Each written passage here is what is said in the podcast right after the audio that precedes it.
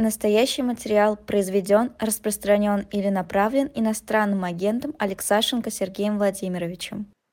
Всем добрый вечер. Вы смотрите и слушаете YouTube-канал «Живой гвоздь». У микрофона Лиза Никина. Это программа «Цена вопроса». Как всегда в это время и в этом месте с Сергеем Владимировичем Алексашенко. Добрый вечер.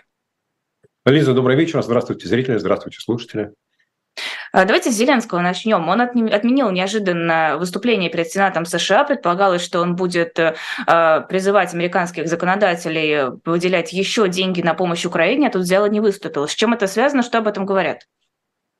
Лиза, ничего особенного не говорят, потому что э, до сих пор непонятно, это дипломатическая болезнь, э, связанная с тем, что администрация президента Зеленского понимает, что решение вопроса о выделении помощи или не выделении помощи Украине является предметом внутриамериканских политических споров и очевидного ответа, положительного ответа на этот вопрос, что да, Украина получит э, деньги, да, Украина получит оружие, нет.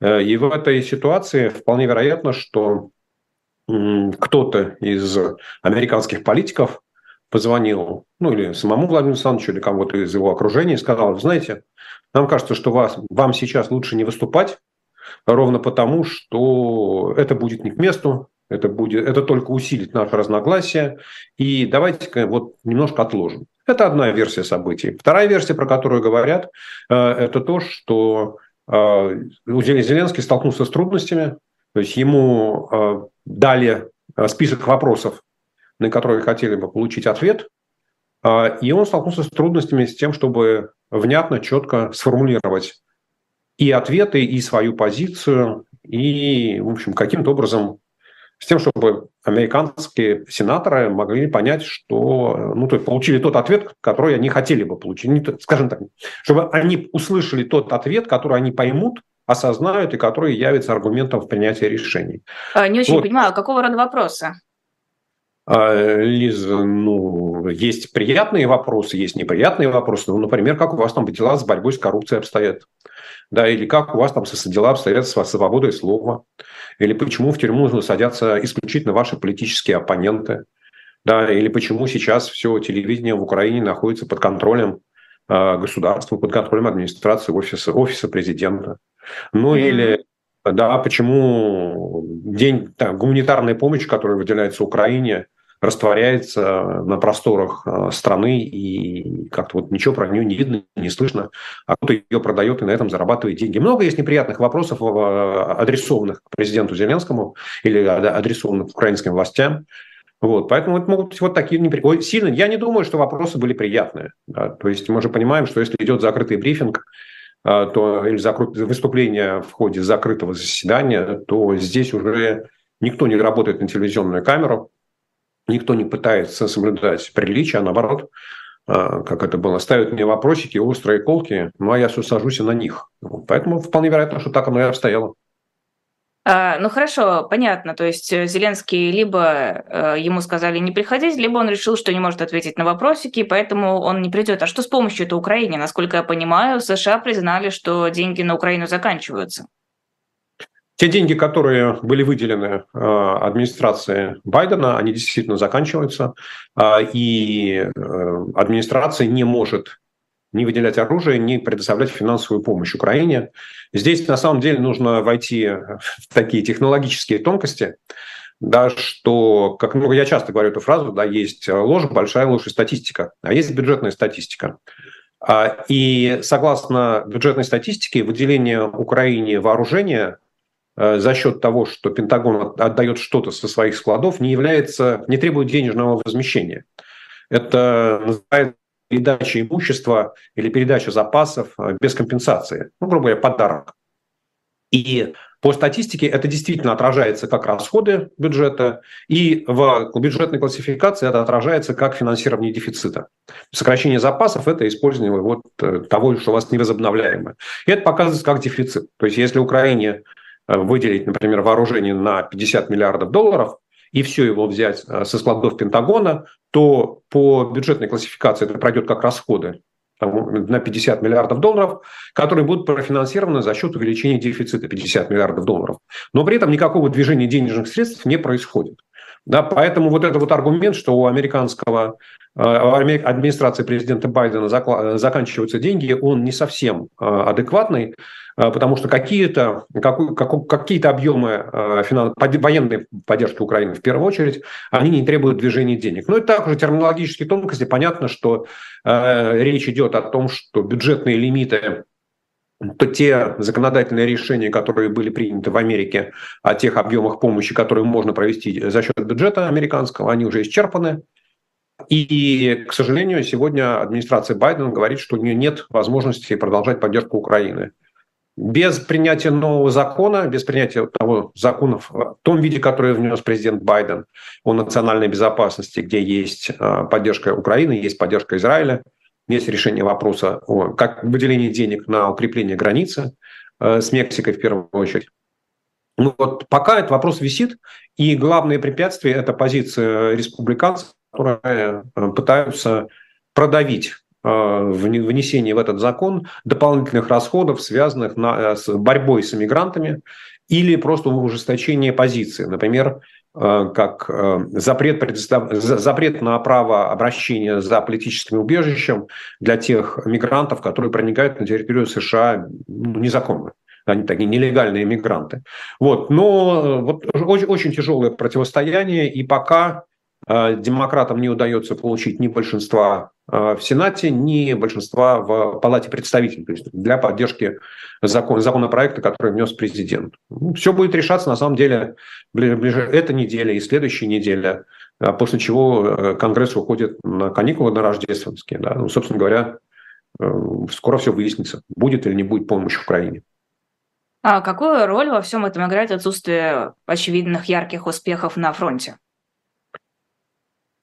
Ну, наверное, какую-то роль это играет, э, какую-то роль это играет, потому что э, ответ на внутриамериканский вопрос, опять это не вопрос, не столько вопрос к Украине, а к украинской армии, к украинскому президенту, сколько вопрос э, к администрации президента Байдена, нужно ли поддерживать страну и куда, вот мы потратили уже практически 100 миллиардов долларов, как Соединенные Штаты Америки, и что выходит, что в результате, да, вот что мы получили – это вопрос тяжелый, э, и здесь на прошлой неделе, в начале этой недели в газете «Вашингтон-Пост» э, было опубликовано так, ну, с продолжением, как две, две большие статьи, нельзя сказать, наверное, расследования, а исследования, да, построенные на интервью с украинскими, американскими политиками, с украинскими военными и российскими военными, которых взяли в плен, и некая реконструкция событий, почему же не получилось украинское контрнаступление и почему э, столько много разговоров идет о том, что украинская армия не получила необходимого вооружения.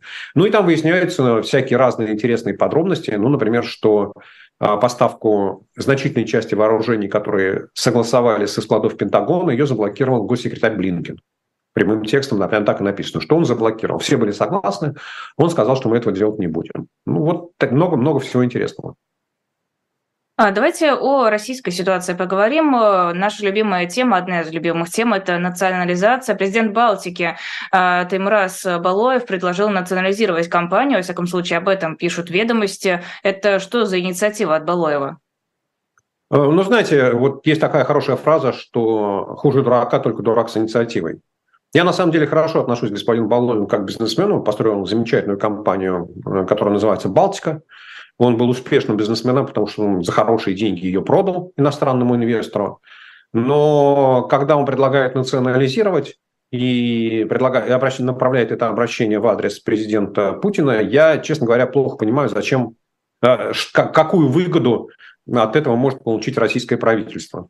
Ну, собственно говоря, Путин своим указом, что называется, не опирающимся ни на какой закон, э, сказал, что мы забираем акции Балтики, передаем их в управление Росимуществу, назначаем туда свои, ну, Росимущество назначает туда какого-то управляющего, этот конкретный человек начинает управлять огромным бизнесом, э, и доходы от этого бизнеса растворяются на необъятных просторах э, Российской Федерации, достаются неизвестно кому. Но, собственно говоря, весь смысл владения компании Балтики, Балтика, да, состоит в том, чтобы зарабатывать деньги. Ну, как и любой бизнес. Бизнес не может быть альтруистом, бизнес не может э, работать постоянно в убыток, если это не государственный бизнес. Вот. Поэтому с точки зрения людей, которые сегодня являются бенефициарами компании «Балтика», кто получает доходы, это ее функционирование, для них все хорошо и прекрасно. Они могут управлять, они могут забирать все доходы, они могут ни перед кем не отчитываться. И, собственно говоря, вот, казалось бы, я бы так жил.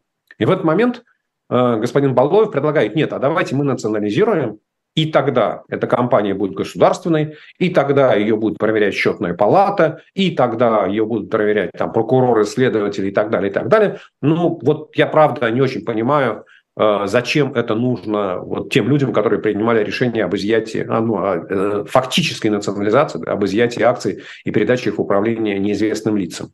Вот, поэтому мне кажется, что это такое глупое заявление, непродуманное, политически непродуманное. Да? Вот. Зачем он его сделал? Ну, надо, наверное, спрашивать господина Балоева. А в чем разница между предлож... вот этим национализацией, которую предлагает Балоев, и тем, что мы наблюдаем, когда компании э, ну, фактически отбираются у своих зарубежных владельцев и переводятся под управление ставленников Кремля? А, ну, эта разница, во-первых, вот, как я говорил, она уже вовнутрь, внутри страны и вне страны существует. Да? Соответственно, внутри страны, если компания принадлежит э, государству, ну, компания или какие, какая-то часть акций принадлежит государству, то у нее появляются дополнительные контролеры а, в лице, ну, как в обязательном, в обязательном порядке счетная палата, Соответственно, тут же возникает Минфин, который говорит, что делиться надо, и давайте часть прибыли, то есть дивиденды, отчисляйте нам, ну и так далее. Вот. И, соответственно, пока это все находится в управлении, в ведении Росимущества, нет ни счетной палаты, ни Минфина со своими аппетитами. Ну, это вот первая разница. А вторая разница – это то, что, собственно говоря, не секрет, что компания «Балтика» была, принадлежала э, э датской компании «Карлсберг», э, и компания «Карлсберг» э, возбудила иск в международных судах, в международном арбитраже, обвиняя российское правительство в изъятии собственности. И вот строить юридическую защиту гораздо проще, говоря о том, что нет, мы акции не изымали, вот они как у нас в депозитарии были записаны, что их владельцем является компания «Карлсберг», так она, собственно говоря, и остается. Другое дело, что мы не отобрали права управления, ну, собственность мы не трогали.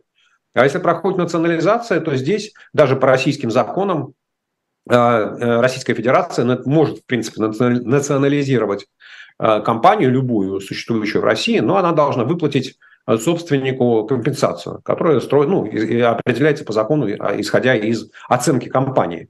Вот. Ну и дальше, если национализировать без выплаты, как это сделал сейчас Кремль, то, соответственно, у компании Карсберг в судах появляется вполне очевидная линия защиты. Вот смотрите, у нас отобрали собственность, и в нарушении российского закона нам еще и деньги не заплатили. Да, поэтому, конечно, вот все, все как это, элементарно, Ватсон, да, отобрать и управлять. Схема, схема Бориса Абрамовича Березовского, да, что вы не являетесь собственником, но вы являетесь бенефициаром. А, хорошо, а у нас за последние полтора с лишним года национализировали уже компании или пока все именно переводится под управление? Э, были несколько компаний национализированы, но они шли, знаете, как это, э, разные пути. Да? Вот все, что мы слышим о переводе в управление, это те компании, которые как ну, контрольный пакет или э, там 100% акций принадлежали иностранным инвесторам. Это вот и, соответственно, и Балтика, это и Данон, это, если мы помним, была Фортум э, российская и Юнипро, да, вот, по-моему, вот четыре компании крупных, возможно, я кого-то еще забыл, но, в общем, и везде схема одна и та же, что акции передаются в управление Росимуществом. Но вместе с тем, э, за последние года полтора я так на вскидку 5-6 случаев, когда достаточно крупные известные компании э, по иску Генеральной прокуратуры национализировались решением суда исходя из тех нарушений э, приватизации, которые, начала 90-х, которые обнаруживали там, через 30 э, лет после того, как все было проведено. Вот, я, насколько помню, помню, метанол или метил, вот какая-то такая вот очень, очень интересная была компания химическая, еще что-то, да. То есть я бы сказал так, что это два разных процесса. В одном случае наказывают иностранных инвесторов, которые хотят уйти из России, хотели бы продать свои активы.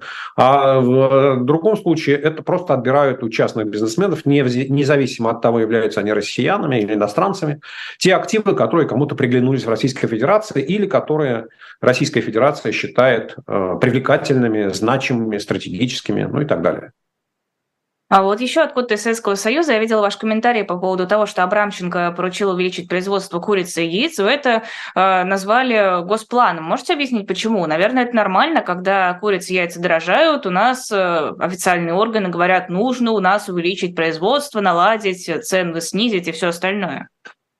Ну, Лиз, смотрите, вообще говоря, вот если государство, официальные лица должны реагировать на все, Э, то это и принимать решения по каждому конкретному вопросу. Не хватает гречки, давайте увеличим посевные площади. Не хватает молока, давайте увеличим закупки в Беларуси. Не хватает яиц и курятины, э, давайте проинвестируем или создадим какие-то льготы. То это и называется госплан, да, когда государство своими решениями пытается управлять экономикой Э, вот, и, собственно говоря, сделать так, чтобы цены не менялись. Ведь смысл рыночной экономики, он состоит в том, что экономика в равновесии, суть, не смысл, а суть да, рыночной экономики, и разница, различие с командной экономикой состоит в том, что в рыночной экономике э, она приходит, рыночная экономика приходит в равновесие за счет изменения цен.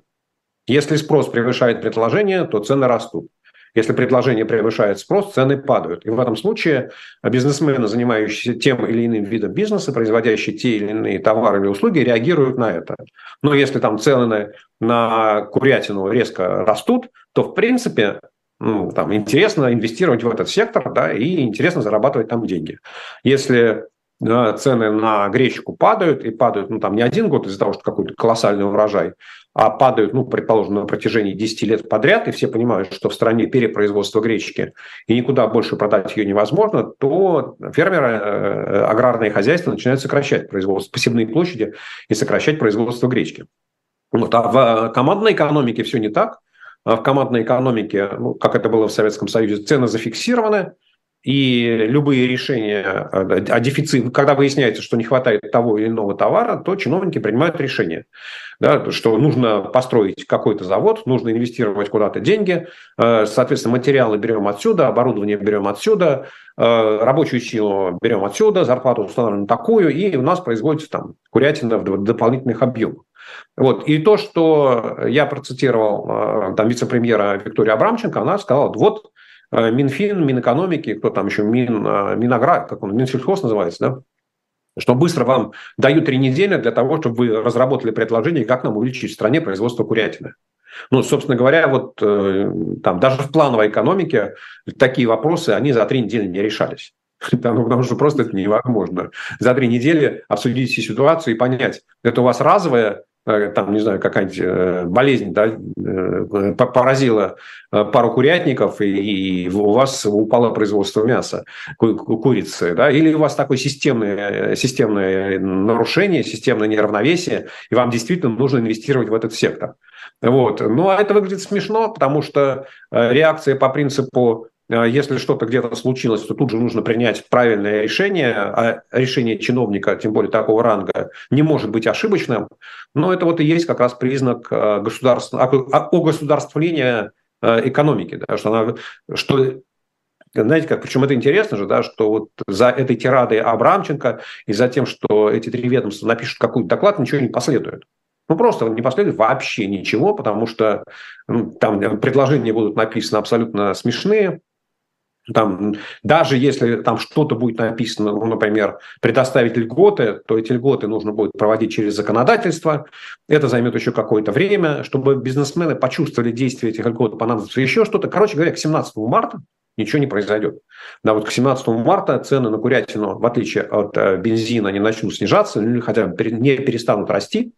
Вот, э, и вот все усилия вице-премьера, она даже не понимает да, вот этого лага между принятием хорошо, пусть даже какое-то решение, которое теоретически может привести к тому, что производство курятины в России вырастет, да, и что цены теоретически снизятся.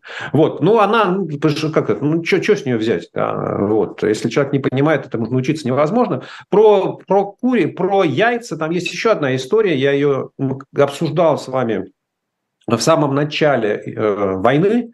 Э, дело в том, что э, вот это вот как это, бабушкины, бабушки, курицы, несушки, да, то есть вот не те, что несут яйца, да, курицы, даже не их а родители, а вот бабушкино племя, оно в России импортное. И страна, которая специализируется на вот этих бабушках, курицах, это Нидерланды.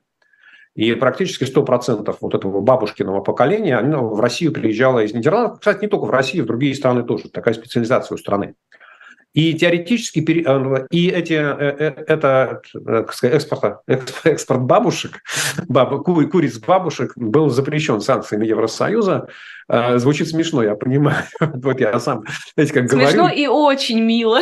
Ой, очень мило, да. Вот, но на самом деле замена вот этого баб, бабушкиного поколения голландского на бабушкино поколение российское приводит к снижению яйценосности на 10%. Да, то есть вот казалось бы, вот, собственно говоря, разница в, э, как, в достижениях современной науки, да, современных технологий. Да, и вот, собственно говоря, разница между там, развитой экономикой и той, что пытается организовать у себя импортозамещение. Поэтому проблема с э, производством яиц, это не проблема с яйценоскостью куриц, да, это проблема с технологическим отставанием России и вот с пониманием, с осознанием того факта, что импортозамещение быстро не работает, а может быть не работает и никогда, потому что ну, просто, как сказать, догнать Нидерланды с точки зрения там, уровня яйценоскости, ну, это нужно, я думаю, лет 10 и 15 такой упорной системной работы. Ну, не факт, что Абрамченко столько просидит в своем кресле. Э, хорошо, возвращаясь от э, куриных бабушек э, к Абрамченко, а разве не должно государство каким-то образом все-таки помогать различным отраслям, которые теряют производ, в производственности. Там, не знаю, ну, вот не будет хватать у людей хлеба. Разве не должно государство вмешаться и сказать, мы сажаем больше зерна, чтобы людям хватало хлеба? Мы – это кто? Это вот Абрамченко берет лопату а, вместе с Патрушевым-младшим, который является министром сельского хозяйства, себе в Ну вот вместе с Минсельхозом, Минпромторгом, вот, вот, вот, Минфином. Да, да, да, да. То есть мы берем там Силуанова вместе с его замами, вся коллегия Минфина, вся коллегия Минэкономики во главе с министром Решетниковым, ну и департамент, который отвечает в Минэкономике за сельское хозяйство, в Минфине за сельское хозяйство. Весь аппарат Минсельхоза, они берут лопаты, Э, и это самое, значит, автобусом э, на сходне доезжаем, а там рысцой не страдать. И начинают там копать землю, чтобы вокруг Москвы высаживать зерно. Он также не работает, да, потому что цикл принят, цикл, аграрный цикл, аграрный год, ну, во многих, э, во многих видах ну, продукции, он же вообще 12 месяцев, да, и даже принимая решение сегодня, вы в лучшем случае получите результат там, через год, а на самом деле через два. Ну вот эта же история была очень хорошо видна э, после крымских санкций в 2014 году, когда э, президент Путин своим решением ввел контрсанкции и запретил, например, поставки польских яблок. На тот яблоню, вот если яблоневый сад разбить, посадить, в смысле, да, и э, начать его взращивать, то у вас яблоки появляются лет через пять. Да, то есть, собственно говоря, что это произошло там где-то в районе 2020-2021 года на прилавках российских магазинов ну, в достаточно большом количестве появились ну, более или менее пристойные яблоки, которые заменили польские. А до этого времени яблок просто не было. Да, и российские яблоки там старой, э, как старого созыва, да, они, в общем, и по качеству, и по вкусу, и по степени возможностям хранения сильно отставали. То есть для того, чтобы все в любом бизнесе что-то произошло, ну, требуется время. Да, поэтому вот когда Абрамченко пишет в трехнедельный срок разработать предложение, а в четырехнедельный срок доложить о результатах, это выглядит смешно. Вот, да, и вторая, пер, на самом деле, первая часть вашего вопроса, должно ли государство? Я не очень понимаю, почему оно должно. Вот, ну, э, о гражданах. Им яйца а, не на что покупать. Нет, это раз, разные. Как раз э, ситуация выглядит совершенно обратным образом. У граждан появилась возможность закупать яйца, покупать курицу, потому что правительство за счет бюджета выплачивает огромные деньги людям, связанным с войной, которые убивают, либо которых хоронят, семьям которых хоронят, ну и так далее. Да, кто производит орудие убийства, то они все получают деньги, которых два года назад они не получали. Кто-то из них получает огромные деньги. Да, и вот на эти деньги они идут в магазин и пытаются купить э, куриное мясо и яйца. Как раз деньги есть. Но экономика на это не реагирует. Э, мы на эту тему с вами говорили в прошлый раз, да, потому что бизнесменов, которые готовы инвестировать в этих условиях, крайне мало. И дело не в том, что они там не могут заработать 20% прибыли или 25% прибыли. Дело в том, что они очень хорошо видят, что э, ты инвестируешь сегодня, а завтра ты весь бизнес потерял, у тебя его просто отобрали. Вот, поэтому любые льготы, о которых говорит государство, в них всерьез никто не верит. Вот, а потом, ну, если идеологически говорить, а, хорошо, вот государство должно отвечать за курицу и за куриные яйца. Ну хорошо, предположим. Скажите, пожалуйста, а за подсолнечное масло должно отвечать государство?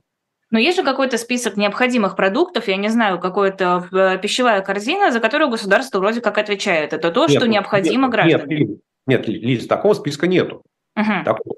Вот. И, и вопрос состоит в том, а кто его будет составлять, по каким, по каким принципам. Э, и, хорошо, по продовольственные товары, предположим, создадим мы с вами список, а не продовольственные товары. Мы тоже создадим. А, а скажите, пожалуйста, а товары длительного пользования, там всякие холодильники, микровол... микроволновки, стиральные машины, телевизоры тоже будут входить в такой список? Но это уже все излишество. Белье можно и а, в реке скажите, постирать. А, а, кто, а кто возьмет на себя вот, так сказать, решение, что является излишеством, а что не является излишеством? И как будет реагировать э, какой-нибудь другой вице-премьер, когда вдруг цены, предположим, на телевизор или на стиральные машины начнут расти так же, как цены на куриное мясо? Вот, поэтому вот на самом деле правильная позиция государства создавать такие экономические условия, чтобы рыночные стимулы были понятны всем, чтобы инфляция была низкой, а, и чтобы бизнесу было выгодно инвестировать в развитие того, на что есть спрос. Вот. если государство делает это хорошо, то каких вице-премьеров, которые отвечают э, перед президентом или перед премьер-министром Почему у нас выросли цены? Ну, таких вице-премьеров просто не существует, они не нужны. Потому что ни одному президенту, ни одному премьер-министру в голову не придет, в так, которые живут в нормальных странах, не придет обсуждать вопрос о том, почему в стране нет куриного мяса, да, и что мы можем сделать для того, чтобы его стало больше. А, Еще о лишении каких-то а, привилегий иностранных компаний. Можете объяснить, в чем суть указа, который подписал Путин относительно аэропорта Пулково? Я правильно понимаю, что теперь иностранные акционеры не смогут своими акциями распоряжаться? Лиз, ну это то же самое, но на самом деле это полная национализация. Да, угу. вот а это как раз я как-то пропустил, действительно, вы хорошо, что напомнили. Вот аэропорт Пулково, а до этого еще был, по такой же схеме был Сахалин, два, наверное, Сахалин Энерджи, я боюсь, вот, да, наверное, Сахалин 2, а, вот, а, где а, президент Путин опять-таки своим указом сказал, что есть компания, которая управляет аэропортом Пулково, которая создана там, по российскому, она, кстати, по-моему, материнская компания даже за пределами России, потому что там есть иностранные инвесторы по английскому праву. Так вот, я своей властью, которую я сам себе взял, которая не опирается ни на какой закон, забираю все эти акции, ликвидирую компанию и передаю их в новую компанию, которую сейчас кто-то создаст. А, и э, ну, для начала, чтобы на меня никто не сердился, я состав акционеров пропишу точно таким же, каким он был в старой, старой компании, но при этом все иностранные акционеры, которые существуют, они теряют свои права собственности. То есть эти права, этими акциями в новой компании будет управлять кто-то другой. Либо государство напрямую, либо государство косвенно. Вот это такая вот абсолютно прямая национализация. Разница, наверное, состоит в том, что это компания, у которой есть контракт на управление. Да, то есть это не компания, которая владеет аэропортом Пулково, а компания, которая управляет его деятельностью, ну, собственно говоря, э, которая зарабатывает деньги. Да. Вот, собственно, у не, ну, произошло вот такое, да, такая национализация контракта на управление. Угу. А, кстати, о самолетах. У нас э, сменился человек в авиарегистре, который занимается сертификацией ави... авиатехники. А, глава, в общем-то, всей этой красоты. С чем это связано? С тем, что у нас самолет почему-то летают плохо? С тем, что у нас сертификаты, сертификаты не получают российские самолеты? Или, или что? Лиз, я, я бы не стал всерьез рассматривать этот вопрос, потому что авиационный регистр, ну, это некая техническая, да, это как реестр собственности, реестр недвижимости, да, ну, то есть там никакой содержательной работы этот человек не ведет. Ну, то есть он не, принимает, он не принимает никаких решений, он не принимает решения о том, нужно отбирать самолеты у иностранных собственников, не нужно. Да, ему сказали, вот вот тебе самолет, пожалуйста, вы, зарегистрируй его в этом реестре. Ну, это, смотрите, э, интересно, да? Э, вот, например, там в России э, свидетельство о рождении и смерти выдают ЗАГСы. Да, вот, собственно говоря, причем ЗАГС, я даже не очень понимаю, структура, ну, видимо, она входя, входит в структуру региональных структур управления. А в Соединенных Штатах Америки это входит в как же это называется, ну, грубо в русском стандарте это а, Министерство здравоохранения штата. Угу. То, то есть вот нет никакого органа регистрации актов, а это та структура, которая имеет взаимодействие с больницами и с, роддомами, да, которые фиксируют рождение или смерть, вот она напрямую работает.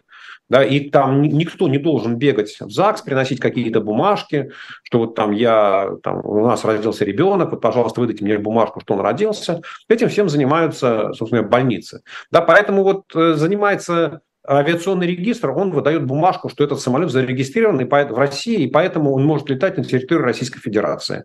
Но от того, что из-за того, что там сидит не Иванов, а Сидоров, вот если самолет украден, если он э, зарегистрирован еще был когда-то в э, Бермудском, э, например, регистре, как правило, в Бермудах, на Бермудах, вот, и об этом знают все авиационные власти всего мира, то этот самолет за границу улететь не может. Да, поэтому кто его регистрирует в России, Иванов, Петров или Сидоров, или лично Путин, ну, в общем, ни на что это не влияет. Даже если подпись о том, что самолет зарегистрирован моим приказом, моим указом, сделает это Путин, то это не означает, что если самолет прилетит, ну, не знаю, какую-нибудь там, даже, даже в Турцию, в дружественную или в Китай, что, во-первых, может США приземлиться, а во-вторых, что его тут же не арестуют. Вот поэтому это техническая должность, и здесь, по большому счету, нечего обсуждать. То есть это не то ведомство, которое смотрит на самолет и говорит, ты летаешь нормально, тебя мы допускаем, а вот ты летаешь плохо, тебя мы не допускаем. Нет, это ведомство называется Росавиация которое uh-huh. следит за соблюдением технических регламентов, выдает сертификаты годности, наказывает авиакомпании за нарушения, ну и так далее. Это Росавиация называется. Там тоже, кстати, произошла смена начальника, но где-то полгода назад примерно. А там это почему меняли? Мы это с вами, я не помню, обсуждали или нет. Послушайте, не почему... Интересно? Абсолютно неинтересно. Почему Хорошо. от чиновника на другой, ну, по большому счету, знает только он. Может быть, э, у... это, раньше это был господин Нерадько, может быть, у него конфликт с министром транспорта, с Савельевым, такой застарелый, который еще начинается там со времен бытности Савельева руководителем аэрофлота. Может быть, человек просто уже на возраст, возраст достиг э, какого-то такого большого. Может быть, он что-то сказал невнятное. Ну, опять, э, я, это не та должность. Вы понимаете, когда идет смена там, не знаю, там, министра финансов да, или министра обороны, можно пытаться догадаться ну, или обсуждать, какие претензии у Путина есть э, к этим ведомствам. А какие претензии у Путина к руководителю Росавиации, я думаю, что это Путин сам не знает даже. А давайте о нефти поговорим. В ОПЕК плюс принято решение снижать добычу нефти до конца 2024 года. Э, как это скажется прежде всего на России? Ну, это никак не скажется, это конкретное решение практически не скажется на России, потому что российские переговорщики в очередной раз э, э, проявили чудеса дипломатической ловкости. И, и ну, очевидно, что они это согласовали с другим крупным игроком в рамках соглашения ОПЕК плюс Саудовской Аравии – что э, вот, будем считать от уровня, по-моему, мая-июня. То есть выбрали уровень, сокращение от которого ничего не дает. То есть вы выходите примерно на сегодняшние объемы добычи. А самое главное, что удалось российским переговорщикам заменить для России исключительно объемы добычи на объемы экспорта. Ну, то есть э, они объяснили, что у нас сейчас большой объем нефтепродуктов идет на нужды армии, а, и поэтому давайте мы его не будем принимать в расчет. Вот. Но мне кажется, что это решение было достаточно краткосрочным, и не случайно э, сегодня Путин полетел в Саудовскую Аравию и в Арабские Эмираты, э, и вместе с ним туда полетел э, вице-премьер Новак, который, ну, который является переговорщиком от России в рамках ОПЕК+, ну, фактически через неделю после вот этого соглашения. Я думаю, что там предстоит Путину, уже, уже да, он провел переговоры о том, чтобы э, Россия всерьез сокращала добычу нефти на гораздо большем объеме. Потому что Саудовская Аравия, она несет сейчас основную тяжесть, основную нагрузку э, с точки зрения балансировки рынка нефти, а Россия все время отскакивает в сторону. Вот. И я думаю, что вот этот визит Путина, что называется, ну-ка давай, лети сюда, мы с твоим Новаком ни о чем не договорились, быстренько прилетел, и мы сейчас тебя будем трамбовать. Я думаю, То есть глав... Путина вот так вот на ковер вызвали? А, я, я думаю, что именно так это дело и обстоит. Да, потому что, ну, когда это случается через неделю после решения ОПЕК+, где очень хорошо видно, что Россия получила условия а, гораздо лучше, чем все остальные страны, где Россия практически не пошла на сокращение добычи, а, вот, я думаю, что речь идет о том, чтобы с Россией... И подозреваю, что одним из аргументов, а, который Новак использовал в ходе тех переговоров, ну, слушайте, у меня есть Путин, который мне приказывает, я не могу его приказы отменять, изменять, и не могу до него дозвониться, достучаться, ну, типа, вызывайте его к себе. Вот, я думаю, там есть еще, я подозреваю, что эта тема будет основной в Саудовской Аравии, или была основной в Саудовской Аравии. А, параллельно, ну или сразу перед этим Путин полетел в Арабские Эмираты, чья валюта, дирхамы арабские, да, они очень активно, достаточно активно используются российскими экспортерами, в первую очередь нефтяными, для ухода от долларовых платежей. И не случайно с Путиным э, в, эту, в этой поездке оказалась Эльвира Набиулина. Да, то есть я думаю, что вот э, с точки зрения Арабских Эмиратов тема э, использования их национальной валюты для российскими компаниями, уход от доллара и евро. А Саудовская Аравия, конечно, это добыча нефти. Конечно, это главный вопрос, ради которого Путин туда полетел. А можете объяснить, кто принимает решение в ОПЕК+, плюс? как так получается, что по всем остальным э, фронтам Россию пытаются зажимать, прижимать и не особо-то жалуют после начала войны, а в ОПЕК+, плюс получает она выгодные условия? Э, ну, дипломатия, дипломатия всегда искусство возможного, э, и ОПЕК плюс – это организация, соглашение, которое контролирует примерно 50% мировой добычи нефти, и реально только, а, ну, собственно, изначально существовала ОПЕК, куда Россия не входила, и несмотря на то, что несколько раз приглашали Россию вступить в ОПЕК, Россия категорически отказывалась. А, и все поменялось, вот, если я понимаю правильно, в районе ковидного кризиса, когда резко мировая экономика начала тормозить, и когда нужно было быстро принимать решение о сокращении добычи нефти, и Россия отказалась. И, собственно говоря, Саудовская Аравия – это, единственная, это страна, которая в рамках ОПЕК контролирует примерно 30% добычи от э, объема. И это страна, у которой есть резервы как увеличения добычи нефти быстрого, так и сокращения. Ну и, собственно говоря, в тот момент, когда Россия уперлась а, и Путин послушал Игоря Ивановича Сечина и сказал, что мы не будем сокращать добычу, Саудовская Аравия открыла крантики на полную катушку, и там нефть, мы помним, что она улетела вниз – на какие-то совершенно фантастические э, уровни. Но вот после чего Россия быстро согласилась э, с выступать в дальнейшем, проводить согласованную политику Саудовской Аравии, потому что понятно, что играть против мощного игрока у России нет никаких ресурсов. Россия не может быстро сократить добычу и не может быстро нарастить добычу. А самое главное, что резкое сокращение добычи для России означает очень большие расходы для потом наращивания. То есть э, технология добычи нефти в России, в Саудовской Аравии, ну, вообще в арабских странах, она сильно отличается. Вот, и, с тех, и, и тогда, в 2020 году, вот за то, что Россия попыталась, что называется, выступить против ОПЕК, Россия пошла на гораздо более сильное сокращение добычи нефти, чем все остальные страны. Вот, оппозиция Внутри ОПЕК э, Саудовская Аравия выстраивает договоренности с основными игроками. Э, и, собственно говоря, инструмент договоренности он тот же самый. Или мы все вместе договариваемся о сокращении добычи, или я сейчас, я как Саудовская Аравия, наращиваю добычу, цены полетят вниз, и вы все вместе будете рушиться. Ну, собственно говоря, это право сильного, которым Саудовская Аравия пользуется. Вот. У России нет никаких аргументов э, против Саудовской Аравии, и, в принципе, максимум, о чем может идти, это вот, вот всякая такая и игры на уровнях добычи, игры о том, кто насколько будет сокращать в этом месяце или в следующем, добычу или экспорт. Вот. Но по большому счету э, сегодня, вступив, э, подписав вот это соглашение ОПЕК+, Россия э, ну, играет подчинен. Ну, не совсем, не, как сказать, вот два эти игрока, Россия и Саудовская Аравия, они играют, они определяют политику, но при этом Саудовская Аравия играет первую скрипку, а Россия вторую. Угу. А тут еще Блумберг пишет о дыре в нефтяных санкциях против России. О каких дырах идет речь?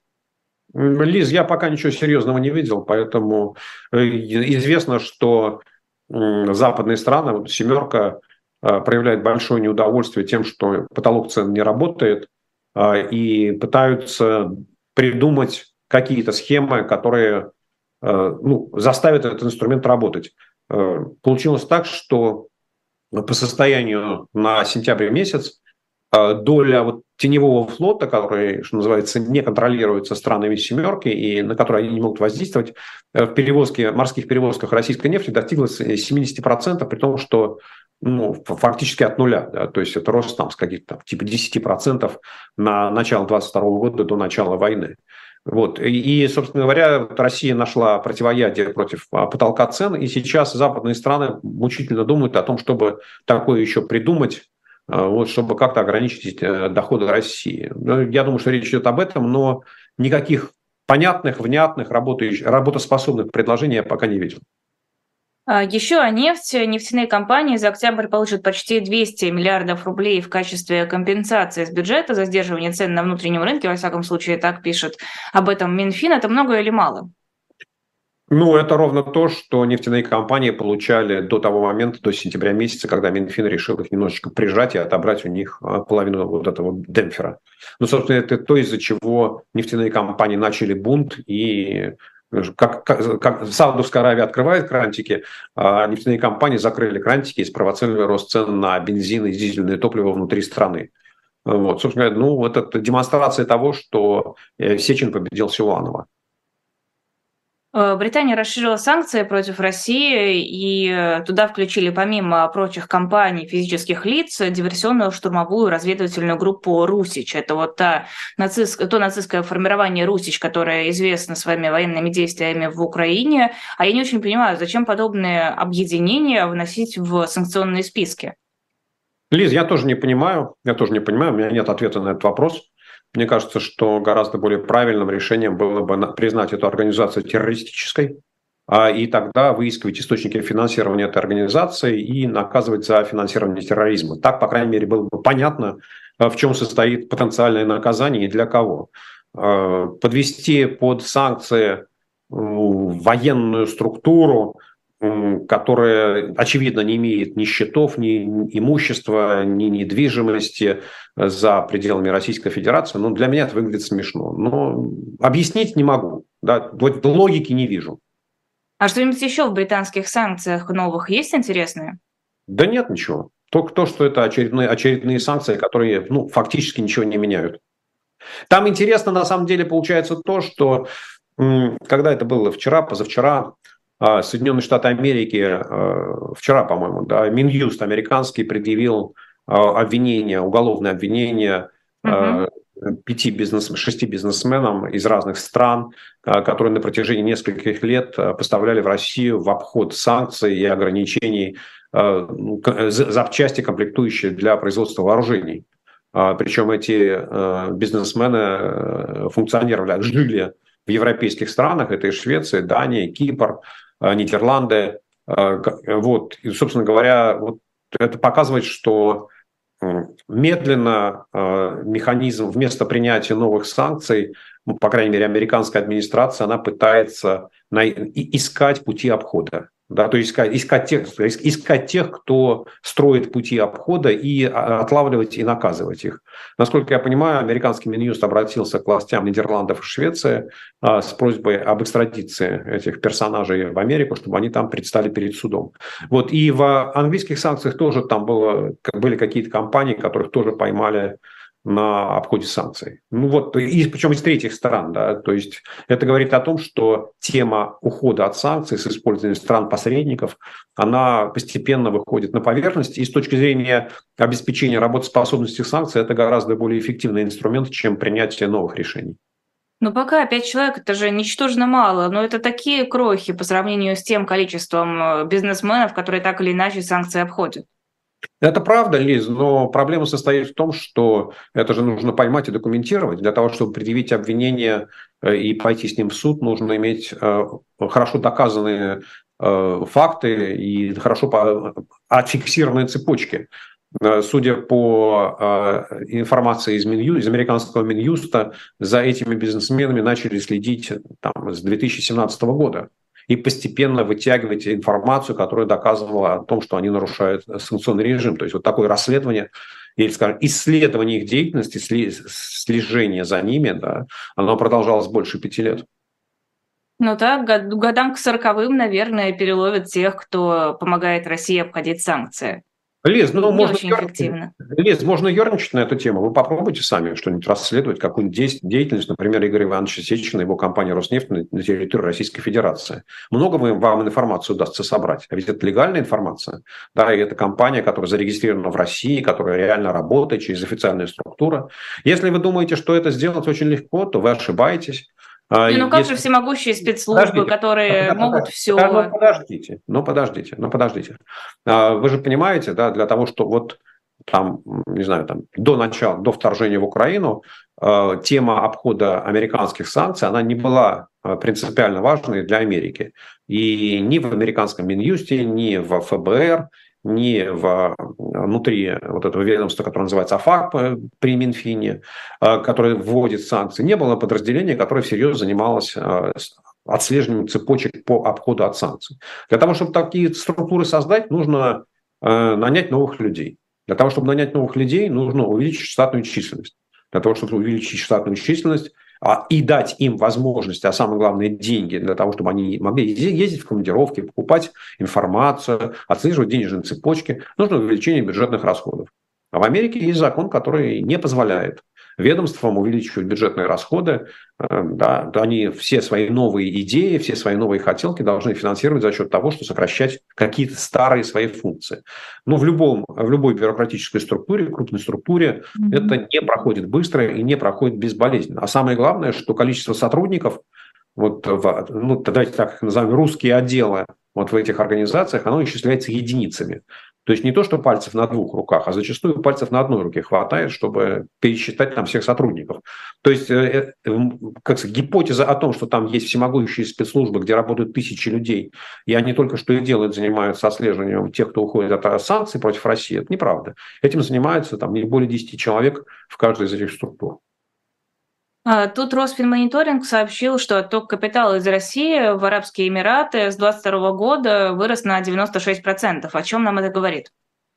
Да ни о чем, только о том, что Арабские Эмираты стали важным э, элементом в международных расчетах, в международных денежных потоках, которые выстраивает российский бизнес ну, при этом мы не очень понимаем, это является государственный бизнес или является частный бизнес, участвует в этом центральный банк или не участвует.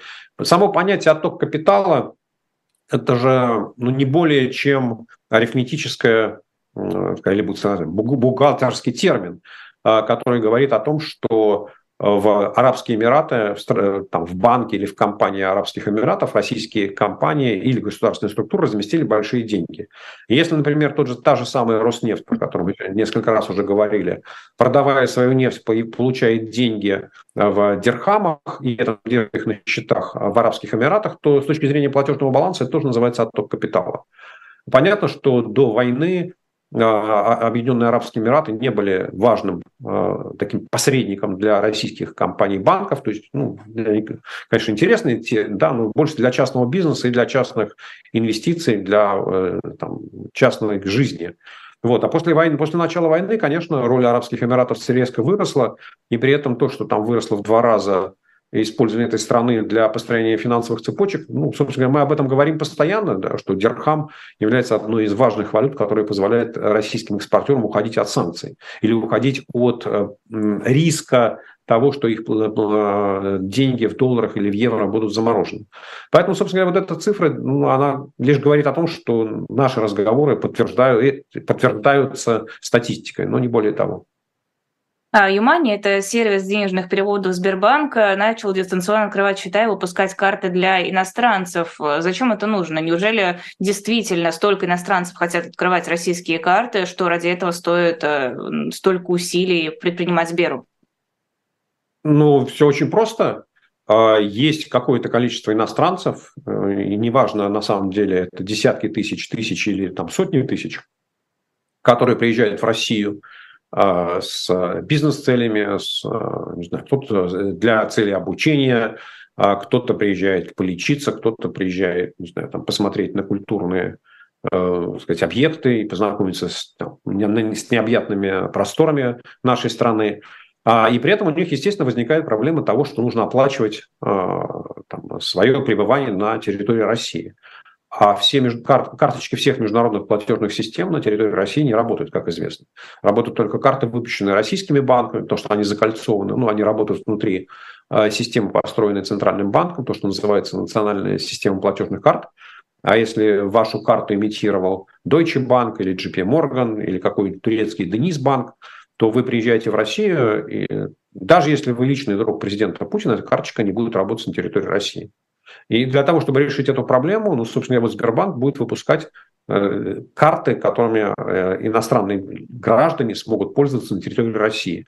Каким-то образом, соответственно, Сбербанк, хотя он и находится под санкциями, хотя его счета в долларах и в евро должны быть заморожены, но, видимо, выстроят каким-то образом цепочки, чтобы иностранцы могли переводить Сбербанку вот эти свои доллары, евро, турики, фунты, франки, дирхамы, юани и прочие валюты, а Сбербанк им будет зачислять на эти карточки, которыми могут пользоваться только в России, российские рубли. Поэтому, ну, это, как сказать, такое технологическое решение, которое позволяет иностранцам э, избавиться от тех проблем, которые у них существуют. Ну, потому что представить себе, как они ездят по России с, этими, с котлетами наличных денег, ну, как-то смешно выглядит, правда?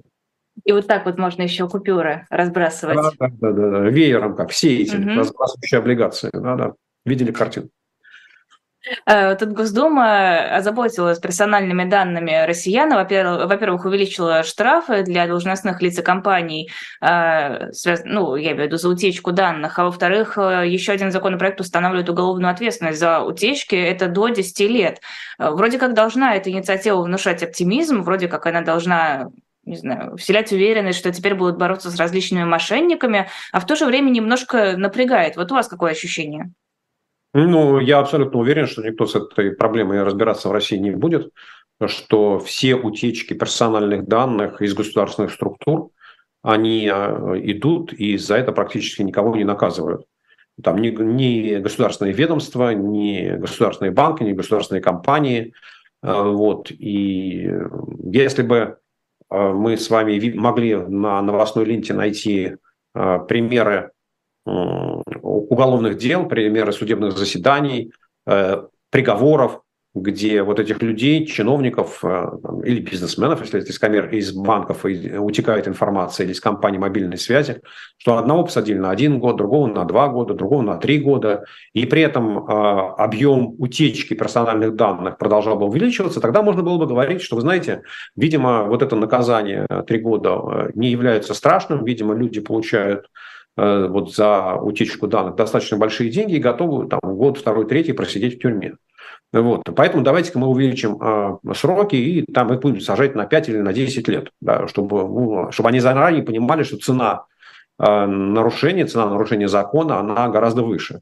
Но поскольку, поскольку таких э, дел практически не существует, то очевидно, что э, людей там уголовные сроки не пугают, да, которые продают эти данные, которые сдают эти данные, которые пользуются этими данными в своих целях. Вот, поэтому три года наказания, пять лет наказания или десять лет наказания, если наказание не является неотвратимым, да, если судебная система не работает, если правоохранительные органы не делают так, что закон обязательный для всех, то, в общем, это закон, по большому счету, никакой роли играть не будет. И депутаты, ну, Хорошо, они отчитаются о том, что в эту сессию они приняли еще один закон. Ну, например, как я прочитал сегодня, что Государственная Дума приняла закон, запрещающий школьникам пользоваться телефонами в школах. Да, Вы поддерживаете? А, я не очень понимаю, как его будут э, воплощать в жизнь. Вот, а если, а если воспользовался телефоном, то что? У тебя его отбирают? Да, ну, собственно говоря, нельзя, человека нельзя лишить собственности, кроме как по решению суда. Вот. А что, школьников будут таскать а, в суды? А у нас до 14 лет только по особо э, вообще нет ответственности уголовной. А, да, по арбитражной, такой гражданской ответственности там, до 18 лет, наверное, нет. Ну, короче говоря, вот так есть... можно же родителей привлечь. А нельзя. А нельзя привлечь. Ну, как, за, за нарушение закона, совершенное вами, нельзя привлечь ваших родственников. А они-то здесь при чем? Не, ну родители же несут ответственность за детей. За что?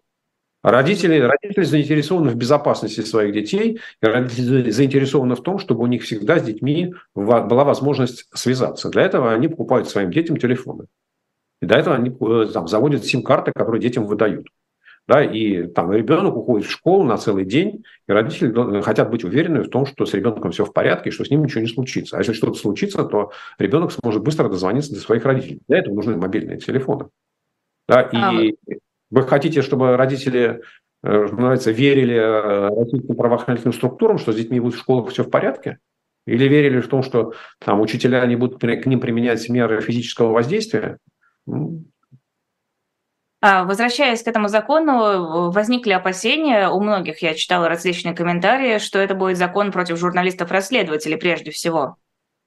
Я не про телефоны в школах, я про утечку данных. А там, по-моему, есть в этой связи, если я помню правильно, там наказание это как раз идет за использование данных, полученных незаконно. Да, то есть на самом деле это вот действительно в той вере, вот эта часть, эта часть э, закона закона, она как раз идет против журналистов-расследователей, которые пользуются этими данными. Ну, я, ну, опять-таки думаю, что это ни к чему не приведет, а, потому что основная масса журналистов, которые сегодня занимаются таким расследованием, они вытеснены за пределы Российской Федерации, они уже все являются или иностранными агентами, или работают с нежелательными организациями, сотрудничают. Вот. А, и, конечно, ну, их можно судить заочно, конечно, можно их приговаривать там, к длительным срокам тюремного заключения, ничего хорошего в этом нет. Вот. Но по большому счету это размахивание как-то флагом в надежде остановить движение облаков и предотвратить э, там, выпадение дождя. Э, спасибо огромное. Это был Сергей Алексашенко в программе «Цена вопроса». Эфир провела я, Лиза Никина. Подписывайтесь, ставьте лайки и всего доброго. До новых встреч. Э, спасибо большое за хорошую беседу и до новых встреч. До свидания.